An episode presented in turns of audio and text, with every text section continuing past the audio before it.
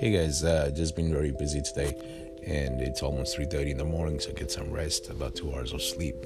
Uh, but before that, I just want to mention my next podcast would be about uh, Bitcoin and its scalability and why uh, we should not worry too much about it.